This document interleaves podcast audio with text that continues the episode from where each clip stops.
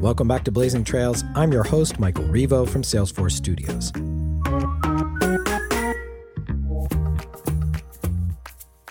And coming up, we've got episode three of Meet the Customer. Meet the Customer is brought to you by Salesforce Customer three sixty. Salesforce unites all of your teams, marketing, sales, service, commerce, and I T around a single shared view of your customer on one integrated platform. And the result? Your employees have all the information they need to do their best work and wow your customers at every opportunity.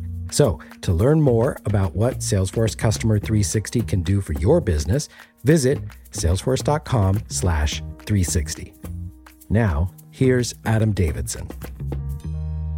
I'm going to take you back in time, way back in time, four thousand years ago. Actually, it's three thousand eight hundred eighty-two years ago to be exact. It's a sunny day in March. We're in the city of Ashur on the banks of the Tigris River in what is now northern Iraq. It's early in the morning. We're in the center of the marketplace, and there are two types of people here, buyers and sellers. Oh, and there's another group of creatures, donkeys, lots and lots of donkeys. Yes, hundreds of donkeys. I, I imagine that you have the, the noises, the anxious animals that are, that are ready to to go. They they will certainly feel that there is something uh, amiss here. That's my friend Gojko Barjamovic, who teaches ancient Assyrian history at Harvard. He thinks about those donkeys often. They're heavily loaded, up to the very limit of what they can carry, probably. You have uh, one person per donkey walking alongside the animal. So if there are hundreds of donkeys, there'll be hundreds of, of humans around. There'll be dogs, there'll be noises, and then the caravan leaves. You would have a trumpet blow or something that signals the uh, departure, and suddenly quiet, right? You leave the bustle of the city and you're in the countryside. Gojko knows a lot about what went on way back then because of something called the Kanesh Archive. This is a collection of ancient documents that were found over the last hundred years in Turkey. They're letters that business people sent to each other, and through them we get this picture of this amazing period of long-distance commerce. So what we have is about twenty-three thousand texts that have been excavated so far. And the miracle is really that, that that this survives. The closest in any way that we have sort of materials from elsewhere in world history, we have to go to, to the Middle Ages in, in Europe and in Cairo to find anything like it. And why don't we have more records like this? Commercial archives are exceedingly rare in history because there would be no reason to preserve such documents for eternity because they're just boring letters and legal records and lists of stuff. For these records to have survived, it had to have been by accident. And it was. four thousand years ago, well, three thousand eight hundred fifty years ago, this city burnt down. It burnt at exactly the right time, in exactly the right way, so as to uh, collapse the houses that stored these archives on top of the archives, and in such a way that probably at least the archives were inaccessible to their owners for a while and therefore sort of left.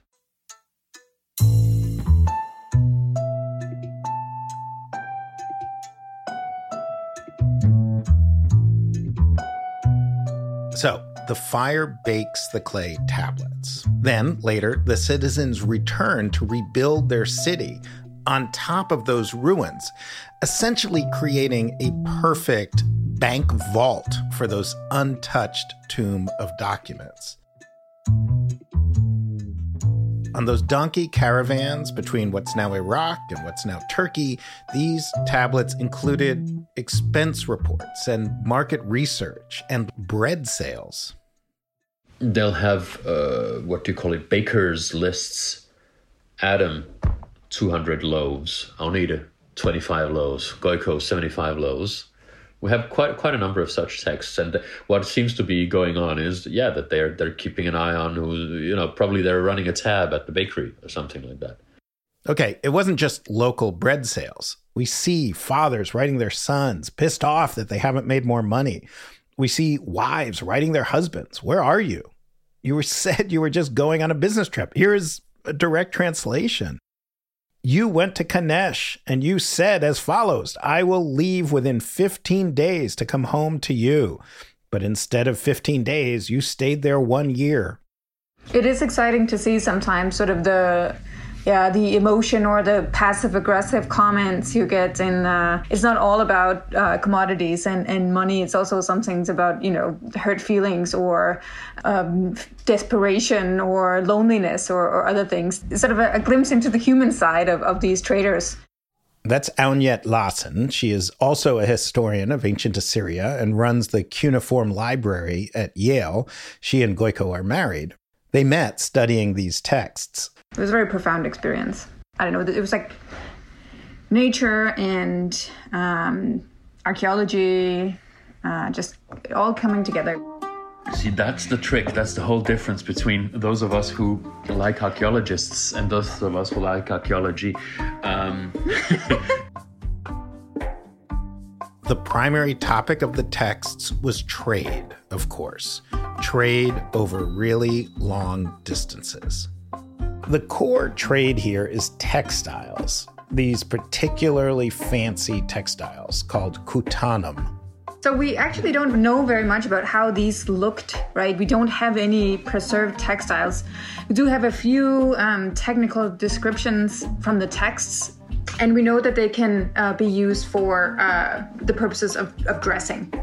Um, so we're not looking at like um, Persian rugs or, or things like that. They were probably... Um, pieces of cloth that were used also for dressing, maybe for other purposes as well, but but that we don't know. What we do know, though, is that they were very, very fancy, like crazy fancy. Like one textile took a full year to make and cost the same as a house. These traders in Ashur, which is in modern northern Iraq, would load up their donkeys with these textiles. Each donkey would carry one hundred fifty pounds worth, so that's probably fifty or so of these textiles, each one the price of a house. And there are three hundred donkeys, sometimes five hundred donkeys. This is an astonishing amount of wealth in a caravan.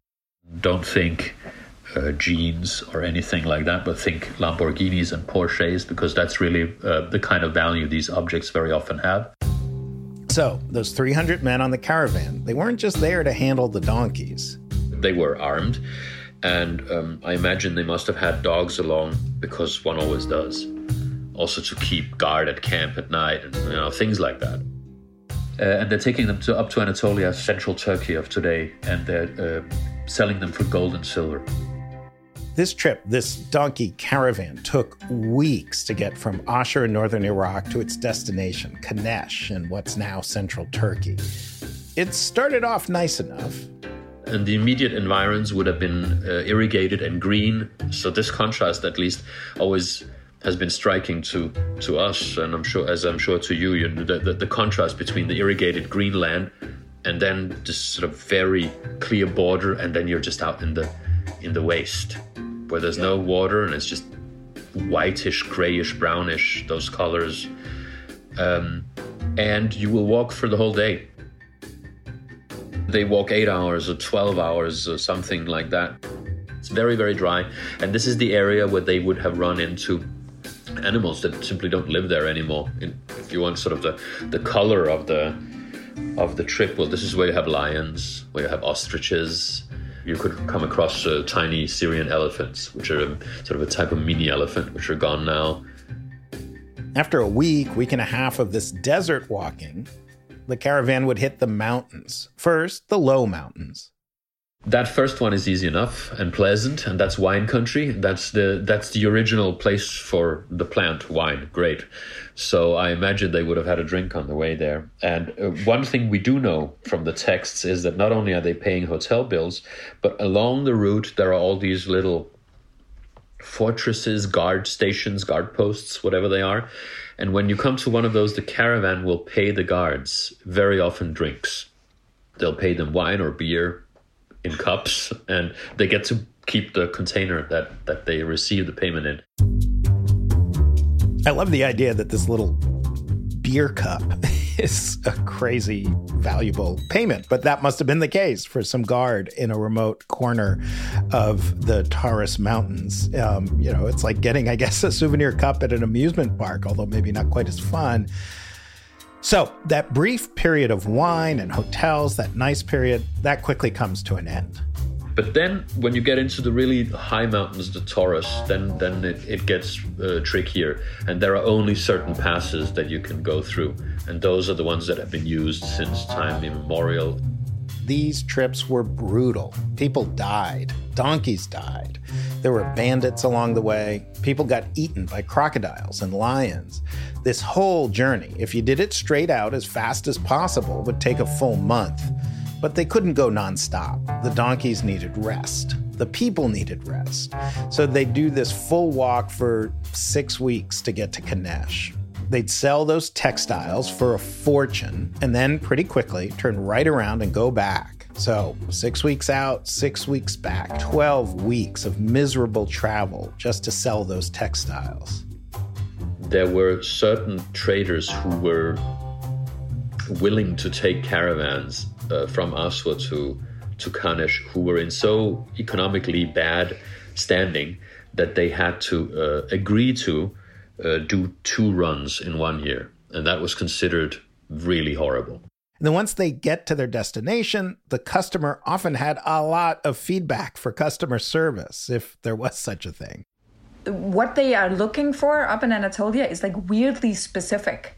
And so we have letters Uh, being sent back to Ashur about tiny details and how the, the wives back there, how they're supposed to, to make the textiles. Like with, with tiny, tiny little changes that, that have to be made mm. in the next uh, batch of stuff that's being sent up there. So so whoever is buying up there have very clear ideas of what it is that they want. And the merchants have a very strong understanding of what the market is like and what sells and what doesn't sell. And so they are adjusting their mm. uh, production to account for whatever is in demand. Like, here's a couple letters we found. A lot of them feel like things I've said and done like this week. Um, the husband sent a note to his wife saying, "The thin textile you sent me, make more like it. They must remain thin. A finished textile that you make must be nine cubits long and eight cubits wide." I love this. We can see so much there. This is a trader listening to his customers in Kanesh, paying attention to what they want, what they don't want, and making sure that the people back in the home office, his wife, are producing the textiles that are going to sell. But then, quite a while later, donkey caravan later, the wife replies, "As for the textiles about which you wrote to me as follows, they are too small, they are not good. Was it not you, at your own request, that I reduced the size?" Isn't that like an email you've sent recently? Wait, you're telling me I did it wrong, but I did exactly what you told me to do. Um, this is exactly why this Kanesh archive can make four thousand years disappear.